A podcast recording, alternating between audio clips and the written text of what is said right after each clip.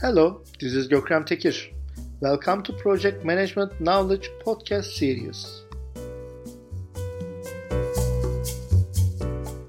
In agile environments, product quality assessment may not be a dedicated step as it is at the end of most waterfall projects. But this does not mean quality standards have gone out the window. With agile approach, the opposite is true. Quality management is baked into every step of project execution and needs to be considered by all team members.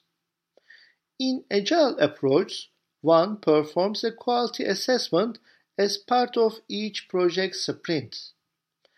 While this continuous quality assurance may seem like overkill, it can actually provide an edge. If a mistake or defect is caught during an early sprint, the potential change costs are much lower than they would be at the end of a project. Early quality awareness prevents extensive rework that can push project budgets higher. It takes a variety of team members to ensure that the quality of deliverables stays on track. Engineers, product managers, and designers, for example, should all use their expertise to build a quality product. Ultimately, the product owner is responsible for the extrinsic quality.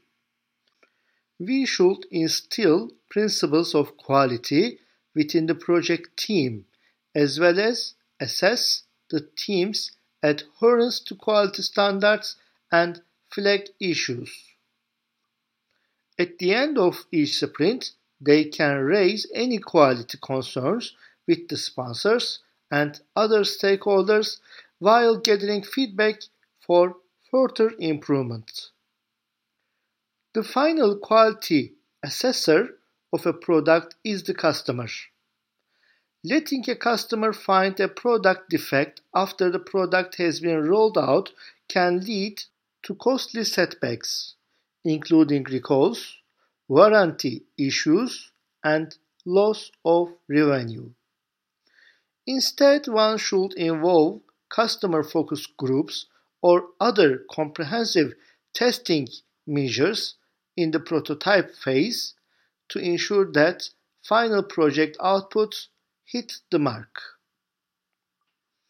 To summarize, in agile environments, everyone on the project team should be keeping product quality top of mind.